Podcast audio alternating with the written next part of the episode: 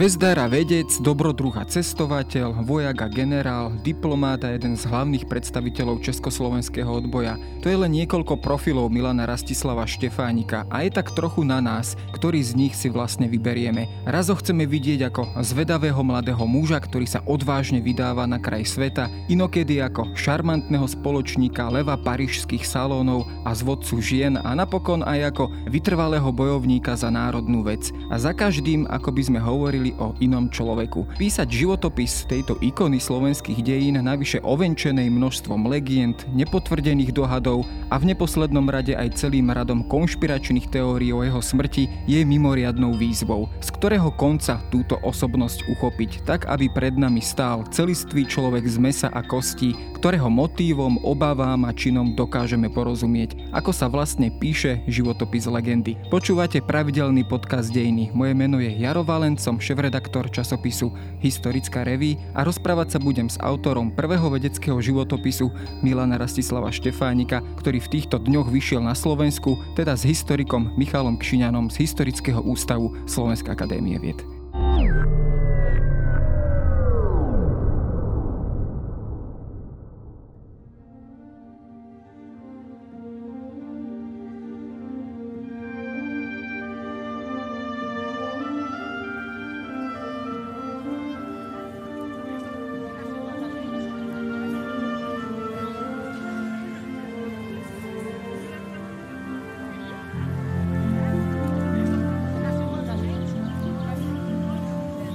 Ja som to teda v úvode naznačil, ty si autorom aktuálnej biografie Milana Rastislava Štefánika s podtitulom Muž, ktorý sa rozprával s hviezdami. Táto kniha vyšla vo vydavateľstve Slovárt. Mňa na tomto životopise zaujala už taká tá prvá skutočnosť, ktorá čitateľovi, ktorú si čitateľ musí povšimnúť, že tá kniha nie je písaná ako taký klasický životopis, teda od kolísky až po hrob, teda kedy sa narodil, v akom prostredí vyrastal a podobne, ale pristúpil si k tejto osobnosti cez viaceré pohľady, cez taký ten pohľad človeka, ktorý si dokáže vytvoriť sociálny kapitál, človeka, ktorý je istým spôsobom vizionárom až charizmatickým vodcom a tak ďalej. Prečo práve takýto postoj alebo takýto prístup k tomuto dielu alebo k tejto osobnosti? To je veľmi dobrá otázka.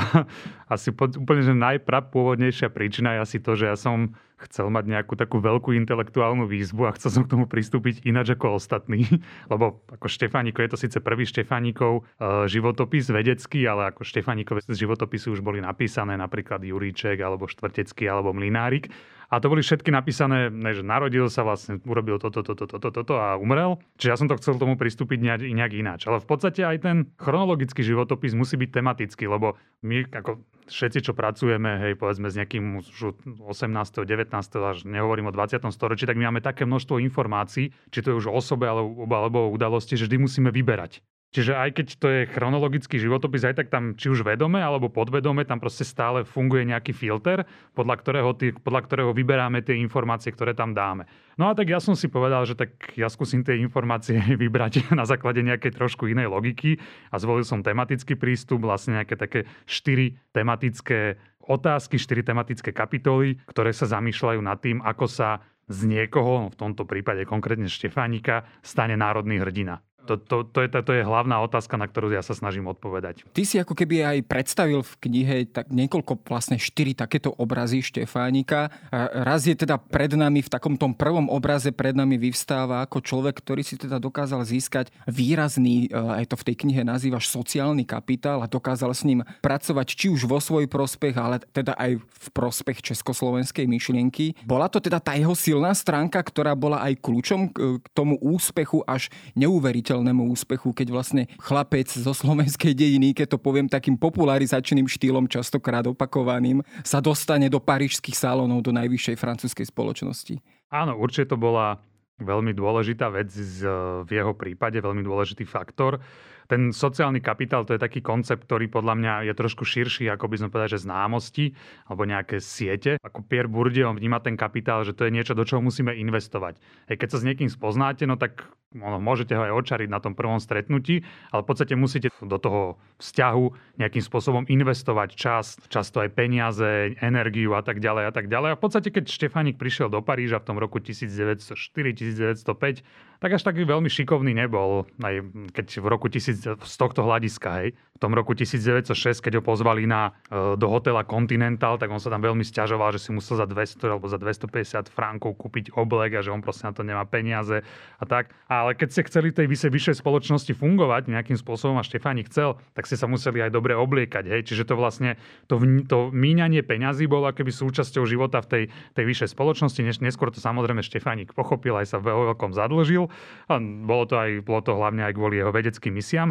A on, potom... myslím, že dokonca aj poučal Beneša, aby sa teda poriadne obliekal. Áno, to bolo, to bolo, veľmi, to bolo veľmi vtipné, lebo však Beneš prišiel, ne, ako, prišiel síce z Prahy, ale tak ale oproti Parížu to je stále akože malé, malé mestečko, tak prišiel do veľkosvetského prostredia a tak Štefánik musel vysvetliť, že musí mať nejaký normálny byt, že musí sa proste normálne obliekať, lebo on reprezentuje československú vec, že tam nemôže chodiť, ja neviem, ako chodil oblečený, ale, ale tak mu to, tak mu to teda vysvetlil. Čo to bolo samozrejme, samozrejme dôležité, to bolo, vyjadrovalo to postavenie, vyjadrovalo, vyjadrovalo to postavenie toho československého odboja. Štefánik samozrejme vždy sa musel ubytovať v najdrahšom hoteli, čo ako nebolo samoučelné, lebo napríklad v tom najdrahšom hoteli v Ríme spoznal poradcu francúzskeho veľvyslanca, ten ho vlastne uviedol k veľvyslancovi, ten ho uviedol ministrovi zahraničných vecí Talianska. Čiže často sa na to dívame, ako keby, že no dobre, to sú tí bohatí, ktorí iba rozhadzujú peniaze a chcú chodiť na tie akože srandovné recepcie a má tam zábavu. Ale v skutočnosti to je práca, ktorú musíte vykonávať, lebo vy keď, vy keď na tie neprijete na tri štyri recepcie, tak sa vlastne zabudnú, zabudne sa na vás. A vy, keď sa vám tam nechce ísť, tak tam musíte ísť, lebo to je spôsob vašej práce. Vy musíte vedieť vystupovať, musíte si kupovať drahé oblečenie a musíte vlastne stále, stále udržiavať tento sociálny kapitál. Dobre to vidno, že keď Štefánik v roku devätnásťstodevätnásť vyjednával vznik československých légií v Ríme, tak on každé dva týždne sadol na vlak a išiel z Ríma do Paríža a v Paríži sa vlastne stretol s tými svojimi známymi, aby si tú pozíciu tam udržal. Čiže to bolo akoby veľmi, veľmi náročné. To je možno aj dôvod, prečo on tak veľmi cestoval, on tak povediac kmital z miesta na miesto a to je asi aj v dobe, kedy neexistoval internet, neexistovali moderné komunikačné prostriedky, tak ako ich poznáme dnes, tak on musel byť ako keby na viacerých miestach takmer naraz. Ale keď sa pozrieme vôbec na ten počiatok prieniku do tej spoločnosti, vyššej spoločnosti, čomu tento vstup vlastne zaručovalo, alebo v čom spočíval ten jeho úspech. Bola to tá kariéra vedca, ktorá bola, povedzme, v tom francúzskom prostredí na prelome storočí devätnásteho a dvadsiateho storočia pomerne takou určitou spoločenskou výsadou byť vedcom, byť v vedeckých kruhoch nejako zabehnutý. Bol to ten spôsob, akým Štefánik vlastne prenikol do vysokej francúzskej spoločnosti? Určite tá kariéra vedca, to postavenie vedca bolo, bolo v tej dobe o mnoho lepšie ako dneska, či už vo Francúzsku alebo, alebo na Slovensku. Hej, bola veľmi rozšírená vo Francúzsku sekularizácia, čiže tam bol ten silný kult vedy. Ľudia si mysleli, že veda odpovie na všetky otázky a, a tí vedci boli vlastne tí, ktorí ako ukazovali cestu k tomu pokroku, k modernite a k všetkým týmto veciam. A Štefánik bol aj šikovný vedec. Hej, samozrejme, on nemal dostatok času na to, aby úplne rozvinul svoj potenciál, ale ako za ten pomerne krátky čas dosiahol isté úspechy. A tomu ako keby otvorilo, otvorilo dvere k ďalším vedcom, k prestížnejším vedcom. Tí vedci sa poznali už s politikmi a takto sa mu to postupne, postupne nabalovalo. Samozrejme, že Štefánik bol šikovný v tom, že on tie kontakty vedel využiť. Lebo tak darmo vy poznáte niekoho známeho alebo vplyvného, keď, keď, keď neviete využiť ten jeho potenciál. Štefániková silná stránka bola to, že to vedel využiť a takto sa teda v podstate dostával či už k veľmi známym, povedzme, umelcom ako Auguste Rodin, alebo aj k významným politikom, čo bol v predvojnovom období hlavne senátor Emil Schultans. Tak myslím, že dokonca aj s jeho dcerou bol, myslím, že istý čas zasnú, zasnúbený, teda po istú dobu, tak ako to bolo u Štefánika zvykom. Ale keď sa pozrieme, teda my sme spomenuli sociálny kapitál, ale keď sa povie slovo kapitál, tak máme na mysli predovšetkým ten finančný kapitál a to bol v podstate kameň úrazu u Milana Rastislava Štefánika. On tých peňazí nikdy nemal dostatok. Nebol práve toto problém, ale lebo jednoducho on tú finančnú rovinu ako keby odsúval na vedľajšiu koľaj ako nepodstatnú a ďaleko viac si zakladal práve na tých kontaktoch a známostiach. E, jednoducho veril v ten svoj budúci úspech, ktorý vykompenzuje možno aj tie dočasné finančné straty, dlhy, jednoducho komplikácie, ktoré ho sprevádzali. Áno, no v podstate Bourdieu rozoznáva taký, že sociálny kapitál, kultúrny kapitál, ekonomický kapitál a potom ešte symbolický kapitál. No a Štefánik mal veľmi silný kultúrny, veľmi silný spoločenský a sociálny kapitál a ten ekonomický mal veľmi nízky, no tak on ho samozrejme musel transformovať, akože to aj Bourdieu sa tým trochu zaoberá. A Štefánik tým pádom, že bol ako veľmi aj charizmatický človek, tak vedel očariť tých ľudí a získal si podporu mnohých mecenášov, hej, mnohých bohatých, vplyvných ľudí, ktorí mu požičiavali peniaze. Štefánik mal aj vlastne taktiku, on, on chcel si postaviť vlastné observatórium na Tahiti, on chcel, ale si ho postavil, investoval do neho obrovské množstvo prostriedkov. Ibaže ako on mal plán, že to, že to observatórium daruje vláde a vláda mu bude dávať pravidelne dvadsať alebo pätnásť tisíc frankov ročne, z toho splatí tie, z toho splatí tie dlžoby. Ibaže prišla vojna, vlastne veriteľia sa ozvali, že no dobre, tak vrať peniaze a ešte mi povedal, že tak akože ja nemám, mňa mobilizovali a je vojna, tak jedni dokonca na ňo chceli poslať aj exekútora a Štefánik mi povedal, že no, tak to je síce pekné, ale ja som mobilizovaný, čiže samozrejme francúzskému štátu záležalo viacej na tom, aby tí mobilizovaní vojaci boli chránení proti podobným exekúciám, čiže ako to na Štefánika nemalo vplyv, ale tak bolo to, no bolo, ale snažil sa, on sa akože snažil sa proste, on tie svoje dlhy priznával, snažil Snažil sa ich v tej miere, ako vedel, vyrovnať. No ale tak treba povedať, že až po jeho smrti, myslím, že na nejakých dvadsiatych, možno až tridsiatych rokov sa ozývali jeho rodine veritelia s tým, že chceli, aby, aby splatili Štefánikove dlhy. Keď sa pozrieme ešte na tú jeho vedeckú kariéru, tá je pomerne zaujímavá. Štefánik už ako mladý človek bol fascinovaný vedou a predovšetkým astronómiou. Je to na človeka, ktorý povedzme vyšiel z jednoduchých alebo jednoduchších pomerov, pomerne pozoruhodná vlastnosť alebo pozoruhodný jav. Prejavovalo sa to povedzme aj v tom jeho rodinnom prostredí, že jednoducho ten jeho už názorový svet, aj ten kultúrny svet, ktorý získal, či už v Prahe a neskôr v Paríži, sa zásadne rozchádzal povedzme s tým tradičným prostredím jeho otca ako evanjelického farára a celého toho rodinného zázemia. A skrátka dochádzalo aj povedzme k nejakým generačným sporom medzi otcom Pavlom Štefánikom a synom Milanom Štefánikom. Určite, určite. No, treba povedať, že Štefánikovci mali, ako sa hovorí, horúce hlavy, aj otec, aj syn.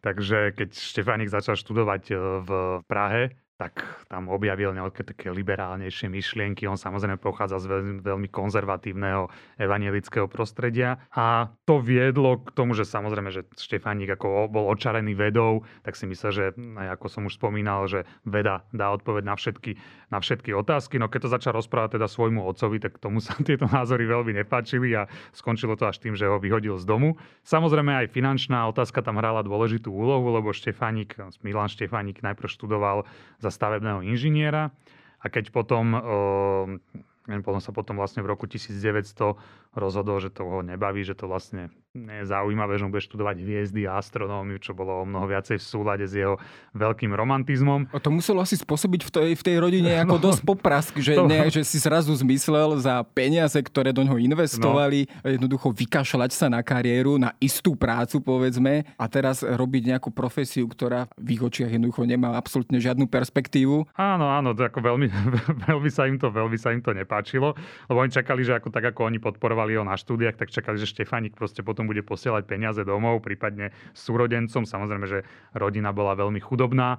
No tak ako to sa im teda nepáčilo a najmä keď Štefánik odišiel do Paríža, tak uh, oni mi písali, že akože nájdi si normálne zamestnanie a proste normálne niečo, akože mať nejaký pravidelný plat a proste niekde to niečo normálne. No tak Štefánik nebol normálny, akože nakoniec nám sa to, pre nás to je dneska zaujímavé, ale tak vieme si predstaviť, Bohu, že, že nebol áno, normálny. Hej, že nevieme, ako by to dopadlo, tá, asi by to dopadlo ináč, kebyže by bol taký ako všetci ostatní. Ale no tak ja si, vieme si predstaviť, že vlastne rodine hrozil bankrot, hej, oni boli vážne vo veľmi zlej finančnej situácii a keď si takto akože Milanko vymyslel svoje zábavky, že on chce sa pozerať na hviezdy a neviem čo, no tak pochopiteľne, že rodičia z toho nadšení neboli.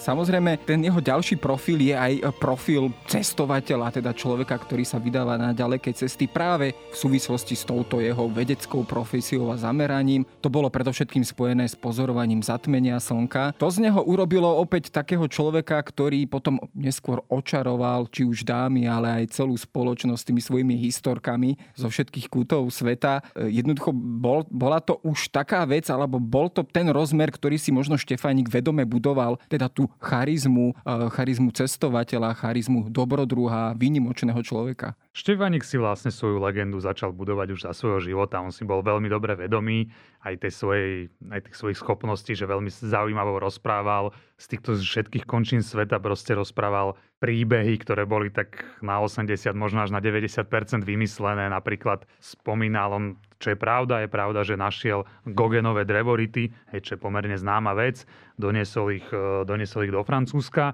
Ale Štefánik hovoril, že teda on sa stretol s Gauguinom a že Gauguin mu tie drevority dal.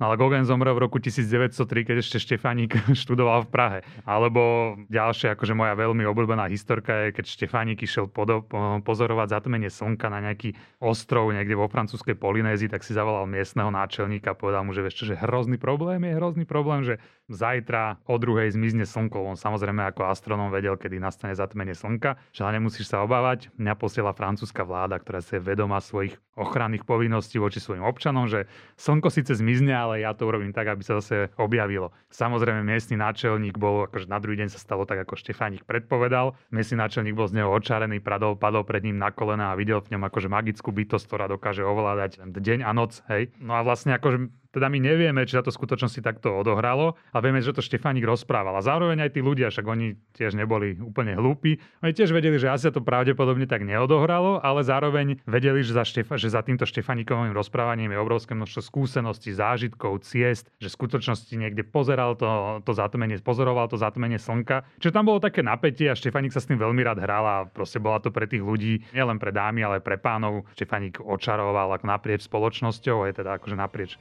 naprieč pohlaviami, tak ako bola to veľká zábava samozrejme.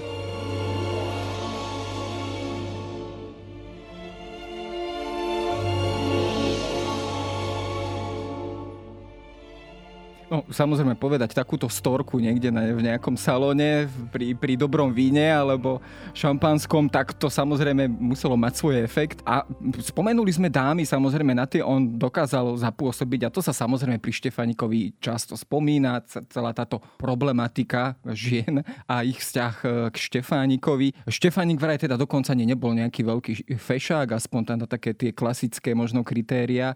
Nebol ani vysoký, bol skôr malý, bol plešatý, predčasne plešatý a tak rapavý. ďalej, rapavý. Čiže ale predsa len dokázal tie ženy niečím zaujať. Boli to teda zrejme takéto, takéto prúpovídky a takéto rôzne, rôzne zaujímavosti. Ale bol to aj spôsob, ako povedzme cez to očarenie, cez jednotlivé dámy dokázal aj nadviazať dôležité kontakty na tých najvyšších miestach. Jednoducho dopomohlo mu práve to zvádzanie aj k nejakým jeho osobným až politickým úspechom. Určite, určite áno, Štefánik ako taký výrazný, alebo jeden možno z najvýraznejších príkladov môžeme uviesť pani Claire Boas de Jouvenel, ktorá mala veľmi, veľmi prestížny salón, myslím, že dvesto tristo metrov od sídla francúzskeho ministerstva zahraničných vecí, čo teda naznačovalo, že sa tam stretávali ľudia, ktorí mali veľmi veľký vplyv na francúzsku zahraničnú politiku.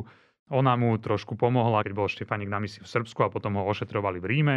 Štefánik sa jej prišiel poďakovať, samozrejme dal kyticu kvetov, veľkú, to bolo veľmi dôležité. On sa opýtala, čo ešte môžem pre vás urobiť a Štefánik jej veľmi romanticky povedal, pomôžte mi oslobodiť moju krajinu.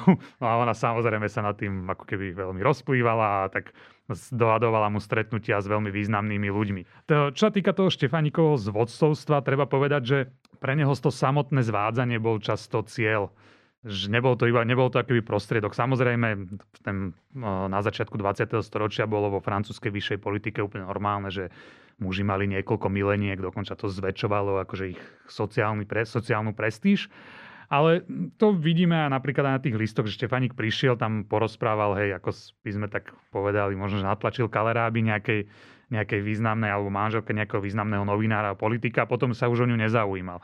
Čiže je možno to, že videl, že tá žena má o ňo záujem, to pokla, pokla, pohľadkalo to jeho veľké ego, hej, on bol spokojný a potom ho to už často ďalej nezaujímalo. Niekedy áno a niekedy, niekedy nie. Ale áno, určite tieto ženy hrali pomerne veľkú úlohu v, v tých Štefánikových úspechoch.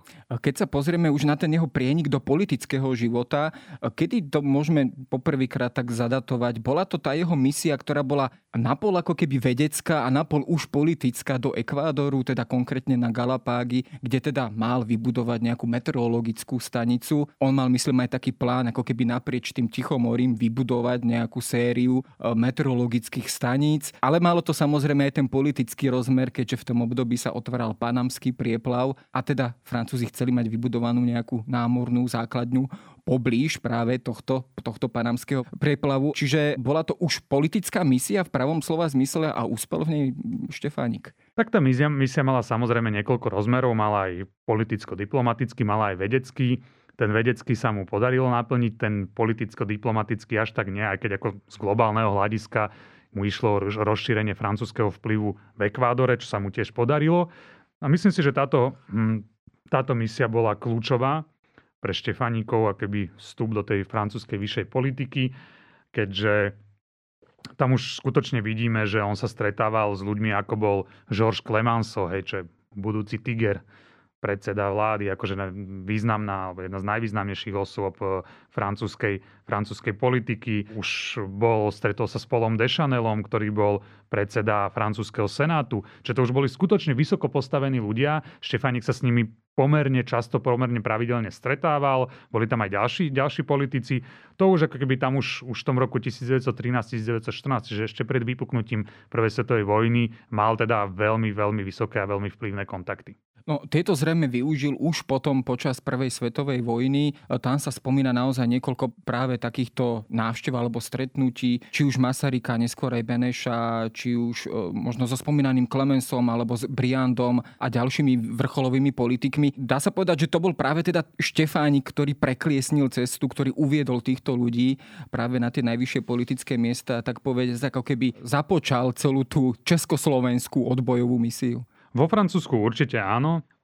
Keď prišiel v podstate Beneš do Paríža, tak on tam poznal nejakých socialistov, nejakých univerzitných profesorov, ale ako na nejaké, nejaké také väčšie politické kontakty o takých ani, ani sa mu veľmi nesnívalo. Hej, potom prišiel Štefánik, ktorý proste sa stretol s, s, proste s najvyššími predstaviteľmi a Beneš bol ním úplne očarený. Akože, že to, wow, že to, to, sa, to, bolo, to bolo vynikajúce. Samozrejme potom prišiel Tomáš Garrigue Masaryk, ktorý Štefánik vybavil už to stretnutie s Briandom a tak ďalej. Čiže to bolo Ako, to, to bolo samozrejme, bola to veľká, bola to Štefánikova zásluha, že to československé hnutie vytiahalo z nejakých takých univerzitno-socialistických e, nižších, alebo možno aj vyšších kruhov v skutočnosti tým, tým politikom, ktorí, ktorí už rozhodovali na tých najvyšších miestach.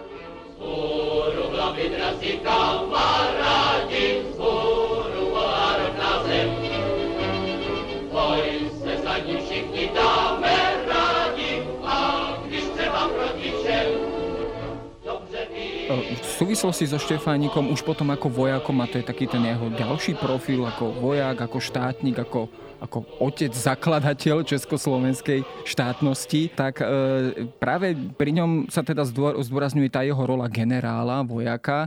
On teda, myslím, že za nejaké tri alebo tri a pol roka v podstate z obyčajného vojaka stúpol na generála, čo bola neuveriteľná vojenská kariéra. Bola to práve aj táto pozícia, ktorú Štefánik zdôrazňoval, teda, že nový štát štát nemôže byť bez československého vojska, bez československých legí, bez, jednoducho bez československej armády, ktorá by sa za to postavila. To bola tá hlavná starosť alebo misia počas celej vojny, ktorú Štefánik vlastne naplňal. Áno, no v podstate to, že treba vytvoriť nejaké československé vojsko, ono to v tých roz, začiatkoch sa mohlo rôzne nazývať. To bol nápad vlastne naprieč dohodovými krajinami, respektíve naprieč českými a slovenskými komunitami v dohodových krajinách. Čom vlastne bol ten veľký Štefánikov prínos bol to, že jeho, či už Masaryk a Beneš, tým pádom, že Štefánik bol vojak, tak oni ho vnímali ako odborníka na vojenské otázky.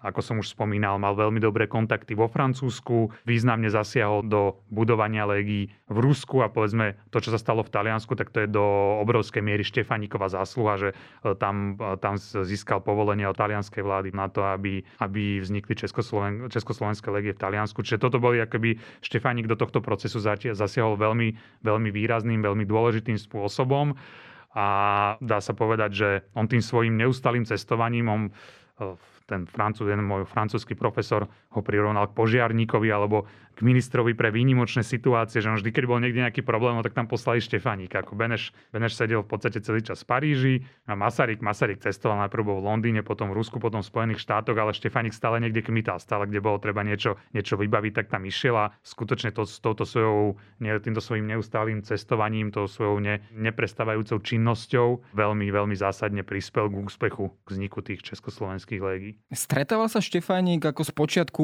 vôbec s nejakým pochopením toho plánu pre, Českoslo- pre nový československý štát, povedzme aj v tých francúzskych kruhoch, alebo jednoducho to bola tými súčasníkmi, taká myšlienka bola tak vnímaná ako taký ďalší bláznivý Štefánikov plán, ako postaviť niekde na Tahiti observatórium, tak to možno naozaj mohlo pôsobiť ako ďalší zo série Štefánikových nápadov. Bolo to spočiatku takto vnímané, alebo kedy už táto myšlienka naozaj začala získavať aj vďaka jeho určitým opatreniam, krokom aktívnej, angažovanej činnosti nejaké reálne kontúry? Tak e, treba si uvedomiť, že vlastne nejaká myšlienka rozbitia Rakúsko-Uhorska bola mimoriadne radikálna. Dovtedy, do roku devätnásť štrnásť sa v podstate ani Česi neusilovali o nejaké rozbitie Rakúsko-Uhorska, oni chceli autonómiu hej, alebo nejaký trializmus. Aj ani Slováci vlastne nechceli ísť mimo Uhorska. Tá, akože tá myšlienka bola veľmi radikálna, už len pre toto prostredie, tak pre tých Francúzov to muselo byť akože ešte veľmi radikálnejšie. Rakúsko-Uhorsko bolo dlhodobo hráčom v Európe, ktoré, zabez, ktoré zabezpečovalo stabilitu a v skutočnosti, keď Štefánik rozprával o tom vzniku Československa, tak Francúzi si rozprávali, že on je blázon, že, že, proste, že on má hrozne veľa dobrých, dobrých vlastností, ale že nepočúvajte ho, keď hovorí o tom svoju Československu, že to je, áno, že, že proste, že to je, že to je bláznivá myšlienka, že to netreba brať do úvahy. Ale tak samozrejme nejak roku devätnásť pätnásť, devätnásť šestnásť sa na to väčšina takto pozerala, ale postupom času sa tie názory menili. Samozrejme veľmi dôležitá bola bolševická revolúcia v Rusku. V podstate, keď ten, čo bola základom francúzskej zahraničnej politiky, bola to, že musí byť obklúčené Nemecko, hež z východu Rusi, zo západu Francúzi. No a zrazu tí Rusi vypadli, no tak Francúzi tam potrebovali nejakú náhradu, tak si povedali, že no dobre, tak budú to Poliaci, hej, nejakí Čechoslováci a Juhoslovania, možno Rumuni. No a tak samozrejme na toto začali hrať, ako tých faktorov bolo veľmi veľa, ale skutočne si tá myšlienka vzniku Československa postupom času naberala na, naberala na dôležitosti, veľmi dôležitú úlohu zohrali légie v Rusku, hej, kedy významným spôsobom zasiahli do ruskej občianskej vojny, v podstate bojovali za záujmy dohody. A to teda ako bol veľmi dôležitý argument v, v rukách československého zahraničného odboja. A samozrejme aj pôsobenie, aj pôsobenie na francúzskom a talianskom fronte je dôležité, ale ako keby z nejakého vojenského hľadiska, tak skutočne tie légie v Rusku urobili nepomerne viacej ako, ako tie légie vo Francúzsku a Taliansku. Aj keď netreba zabúdať na to, že z nejakého propagandistického hľadiska napríklad tie, tie vytvorenie légií v Taliansku Štefánik vedel, vedel veľmi šikovne využiť. Na to, že hovoril, že no poďte sa, tak tuto vznikne Československá armáda, tí českí a slovenskí vojaci z Rakúsko-uhorskej armády budú dezertovať, v Rakúsku vypukne revolúcia a to akože to vlastne oddelí Nemecko od svojich spojencov na, na Balkáne, teda od Bulharska a Turecka, respektíve Osmanskej ríše. No tak ako proste takto to, toto on tlačil, čo teda na to, na to mnohí počúvali. Čiže ako je tá, aj tá propagandistická stránka bola dôležitá. Predsa len tá misia v Rusku, on tam bol koniec koncov niekoľkokrát, ona sa zdá byť taká najkomplikovanejšia alebo najťažšia úloha, ktorú Štefánik musel zvládnuť. On tam musel jeden čas bojovať s Jozefom Durichom, ktorý si tam tak trošku, si tam ako keby hral nejakú svoju vlastnú politiku a potom samozrejme sa musel vyrovnávať s tými udalosťami, ktoré sa stali v Rusku, predovšetkým teda po bolševickom prevrate koncom roku devätnásť sedemnásť. Bolo to teda to najdôležitejšie, tak povediac, boisko, kde sa, kde sa rozhodovalo o budúcnosti Československa. Československa a vlastne o tom teda, že tu sa vytvorila nejaká sila, reálna sila, ktorá, ktorá reprezentuje novú republiku alebo budúcu republiku. Ako nepovedal by som, že najdôležitejšie, lebo všetky boli dôležité. Samozrejme, Francúzi na konci roku devätnásťsedemnásť už mali milión mŕtvych vojakov, čiže oni boli vďační za akúkoľvek, za akéhokoľvek vojaka, čiže oni veľmi privítali to, že vznikli tie československé légie vo Francúzsku a samozrejme aj vo Franc- Francúzsku malo väčšie slovo ako, ako Rusko, alebo ako tie situácie v Rusku. Ale samozrejme to Rusko bolo, bolo veľmi dôležité a Štefánik, ako si už povedal, vlastne tým pádom, že Rusko prechádzalo veľmi veľkými historickými udalosťami, zlomami, zlomy, boli tam veľké diskontinuity, tak to samozrejme malo veľký vplyv aj na, tie, na tú československú otázku. Štefánik tam bol v tom roku devätnásťšestnásť sedemnásť, už všetko dohodol, už povedali, že áno, proste my, akože náčelník generálneho štábu, hlavného, tá vrchného veliteľa ruských síl, generál Alexej mu povedal, že kľudne môžeš ísť, že túto československé vojsko vznikne. Schválila to vláda, ale potom si Kerenský zmenil názor a proste za dva mesiace povedal, že nie. Čiže potom to bola samozrejme tá bitka, známa bitka pri Zborove, ktorá dala zelenú teda vzniku československej légie v Rusku. A potom, keď náš Štefánik druhýkrát prišiel, tak zase prišiel do veľmi komplikovanej situácie. Československo už vzniklo, čiže tí vojaci, oni, že dobre, že vzniklo Československo, tak na čo my máme ďalej bojovať? Oni museli bojovať proti bolševikom. Štefánik samozrejme nie všetkým sa to páčilo, tí, ako tí vojaci už boli unavení, však boli proste niektorí štyri, niektorí päť, niektorí tri roky mimo domova, oni sa chceli vrátiť a navyše tam bola veľmi neprehľadná vnútorná situácia. Čiže to bola akože v skutočnosti mimoriadne komplexná misia, navyše Štefánik bol veľmi chorý, on odpadával niekoľkokrát denne, tak ako v tom stave akože urobil vážne akože veľmi veľa, aj sa mu aj ako nejaké čast, čiastočné, čiastkové výsledky sa mu podarilo dosiahnuť. Nakoniec pochopil, že proste tí legionári musia čím skôr odísť, odísť, byť stiahnutí z frontu a odísť do Československa.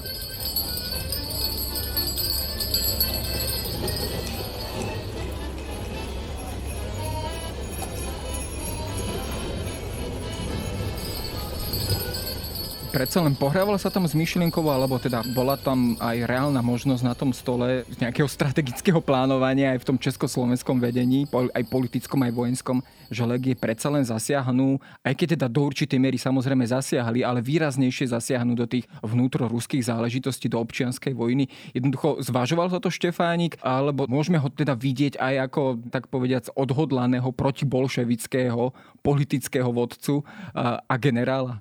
To určite, oni sa vlastne v tomto rozchádzali s, s Masarykom. Na jednej strane bol Beneš so Štefánikom, ktorý teda pod vplyvom francúzskej vlády nastolili na tom, aby československé légie zasiahli do, hej, zasiahli proti bolševikom. Masaryk, on chcel takú neutralitu, hej, ale tak v podstate tam bola občianska vojna v tom Rusku, tak akú, akú neutralitu tam môžete, môžete mať. No a nakoniec však situácia sa vyvinula po tom známom Čeliabinskom incidente, kedy tam československé vojsko sa dostalo do sporu so Sovietmi. Vlastne sa situácia vyvinula tak, že Čechoslováci začali bojovať proti, proti bolševikom, os, o, obsadili Transsibírsku magistrálu, čo bolo obrovské, ako z vojenského hľadiska, z propagandistického hľadiska, úspech. To bol obrovský úspech. Písali o tom noviny, hej, na, na, na, na americké noviny, na titulných stránach, čiže to ako keby to zohralo samozrejme veľmi, veľmi dôležitú úlohu. A bola to možno aj taká zaujímavá alebo zásadná vyjednávacia pozícia, pretože predsa len v tom čase už boli mierové rokovania v Paríži. Zvyšovalo to tú váhu československej diplomácie v Paríži. Možno aj to bol dôvod, prečo tí legionári boli tak dlho držaní v Rusku. Určite, no Štefánik to vysvetľoval tým legionárom, že proste dobre, že Československo už vzniklo, ale keď chceme nejaké normálne hranice, no tak my musíme stať proste na starane tej dohody a keď akože my tu budeme za nich bojovať, tak oni potom v Paríži nám, nám dajú lepšie hranice. To vlastne vyslovene Štefánik takýmto spôsobom rozprával. Ale potom v podstate tí legionári, ich tam bolo myslím šesťdesiat tisíc. To bola síce veľká jednotka, ale na Rusko veľmi malá, hej. To sa treba uvedomiť, že aké, aké obrovské Rusko. Na bolševici oni mali, ako keby mohli doplňať, hej, rekrutovať ďalších a ďalších vojakov. Česi a Slováci nemali odkiaľ, no tak postupom vlastne postupom času začali tí bolševici aj naberať na, na sile. Na jednotky Bielej armády, tá bola tiež, tam sa nedalo veľmi spoľahnúť, bola veľmi rozdrobená. Niektorí mali, boli tam isté čiastkové úspechy, ale v podstate nakoniec tí bolševici prevládli, Čechos, Čechoslováci s nimi podpísali takú dohodu, v podstate, že nechajte nás na pokoji odísť a že my nebudeme s vami viacej bojovať a to, to, to im bolševici aj umožnili. Samozrejme, ten historický vývoj ďalšími už poznáme, ale opäť aj, a je to prítomné aj v knihe, sa ponúka taká ďalšia rovina Štefánika, ako ho vnímať, povedzme, z pohľadu identity. Či to teda bol Slovák, či sa pokladal za Slováka alebo Čechoslováka. A potom je tu samozrejme ešte aj tá tretia rovina identity, a teda ako príslušníka francúzskeho národa, alebo teda francúzskeho občana. Mal v tomto Štefánik samotný nejako jasno, alebo je táto otázka už natoľko tými desaťročiami nasledujúcimi spolitizovaná, natoľko pertraktovaná, kade kým, kto si ho jednoducho Štefánika bral, bral za svojho, že už jednoducho v tom ani nemôžeme mať príliš jasno. Ja si myslím, že v tom jasno pomerne sa, akože do istej miery, tak historik nemôže mať úplne jasno vo všetkom, lebo samozrejme je limitovaný svojimi prameňmi. A myslím si, že v tom akože celkom pomerne jasno dá sa urobiť nejaká pomerne dobrá rekonštrukcia. Pre Štefánika v podstate tieto identity neboli ako keby nejaké protikladné. Ono to bolo až po v tom medzivojnovom období, ako sa dávala nejaká tá slovenská autonomistická myšlienka proti tej československej, aj centralistickej, ako to bojovalo, tak o, samozrejme oni hovorili, že no tak Štefánik by bol autonomista, alebo bol Slovák, a druhý hovorí, že ne, Štefánik by bol centralista, alebo bol Čechoslovák, a takto sa hádali a v podstate preto to akože až tak post, posmrtne vznikli takéto interpretácie. Ono keď si pozeráme tie Štefánikové vyjadrenia, oni boli často aj veľmi také, že no raz hovoril o československom národe, raz povedal, že antropológovia dokázali, že Česi a Slováci sú jeden národ, inokedy povedal, že no to však to sú jasné, že to sú dva národy, že, ja, že akože my sme my chceme politicky jednotný národ, nie etnický. Hovoril, že, že Slovensko má mať vlastný snem a tak ďalej. Čiže ako tých vyjadrení, tých vyjadrení mal veľmi veľa a v podstate pre neho to nebola keby Pre neho to nebola akoby nejaká veľmi zásadná, veľmi zásadný problém. Z toho aj z toho autonomistického, neskoršieho autonomistického tábora sa ako keby aj ozývali také tie veci, alebo možno výhrady, alebo už akokoľvek to nazvať, že on aj vo svojich vyjadreniach často hovoril možno o, skôr o, ako keby o českom velení, českých záležitostiach. Príliš ako keby nerozvádzal tú otázku toho, teda, že či Česi a Slováci sú jednotní alebo nie sú jednotným národom pred tými zahraničnými predstaviteľmi. Boli to skôr tak také tie naozaj pragmatické, praktické dôvody, že jednoducho on nechcel problematizovať, tak povediac, túto otázku z toho dôvodu, že jednoducho pred tým, pred tým zahraničím sme mali jednoducho vyzerať jednotne a mobilizovane. Áno, a tiež tam išlo o to, že vlastne tí cudzinci, oni akoby veľmi nechápali, že, že kto to sú tí Slováci a Česi a že čo to vlastne v tom Rakúsko-Uhorsku je tam mozaika tých národov.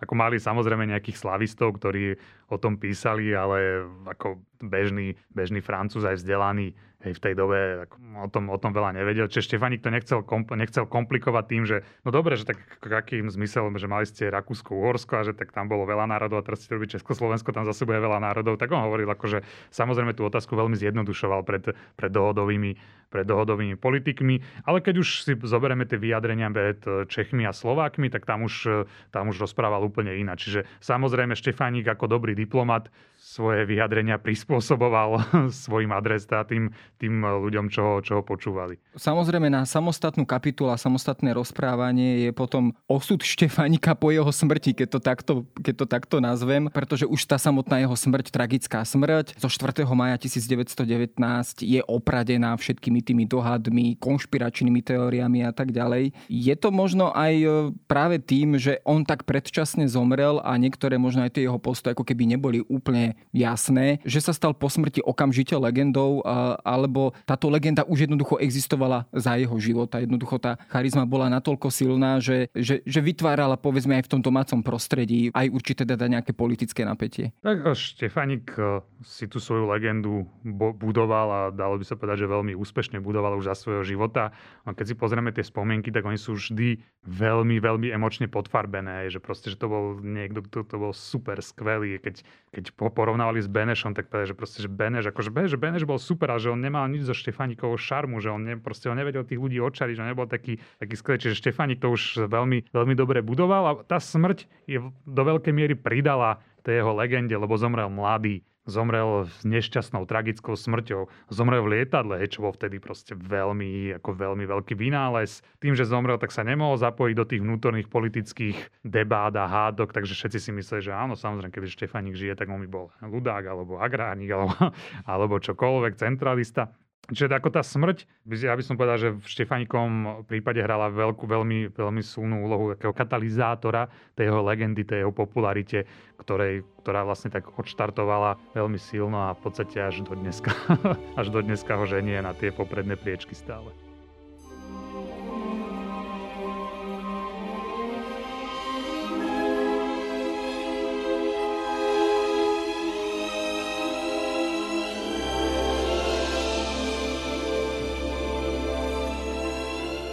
Keby si ho možno dokázal ty sám ako autor knihy a životopisu Štefánika nejako charakterizovať, možno aké slova by si volil? Bol to vizionár, bol to človek, ktorý jednoducho veril tým svojim plánom, aj keď boli miestami uletené? Bol to dobrodruh, politický dobrodruh? Skrátka, aký to bol človek? Akože tá charakteristika by bola hrozne dlhá, lebo on, ako čo je podľa mňa na ňom veľmi zaujímavé, to, že on bol, on bol hrozne veľa, akože hrozne veľa vecí, on, bol, on má hrozne veľa stránok a to je mimoriadne zaujímavé. On skutočne tým všetkým svojim projektom veril. Tým, že on bol taký emocionálny, tak on sa vždy pre niečo zapálil a on si v skutočnosti myslel, že teda, že sa mu to podarí dosiahnuť. Od tých projektov mal obrovské, nespočetné množstvo a ten ako projekt vzniku Československa bol mimoriadne bláznivý, keď to tak máme povedať, ale nakoniec sa mu vydaril aj projekt postavenia observatória na Tahiti. Je tiež akože, že, že čo, že ako nejaký imigrant príde do Francúzska. On keď prišiel do Francúzska, tak nevedel ani hovoriť poriadne po francúzsky. To bolo v roku devätnásťstoštyri a v roku devätnásťstodesať jedenásť proste odíde na Tahiti a tam postaví vlastné observatórium za proste obrovské čiastky, za obrovskú sumu peňazí. Čiže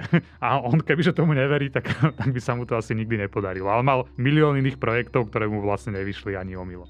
No zrejme asi tak jeden z tých jeho pozoruhodných vlastností určite je tá vôľa. Vôľa naplniť tie svoje sny a v Vďaka Bohu, že ich teda naplnil, aj vďaka tomu sme tu a rozprávame sa práve o ňom. O tom, akým človekom bol Milan Rastislav Štefánik, som sa rozprával s Michalom Kčiňanom. Ďakujem za rozhovor.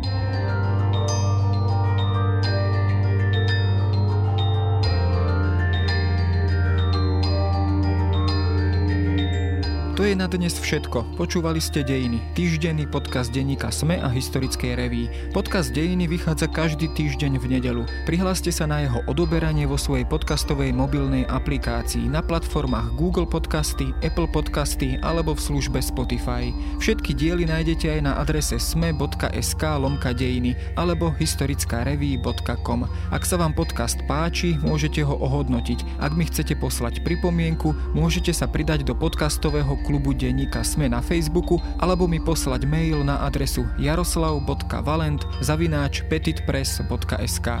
Ja som Jaro Valent a na tvorbe tohto podcastu sa podieľal aj Viktor Hlavatovič.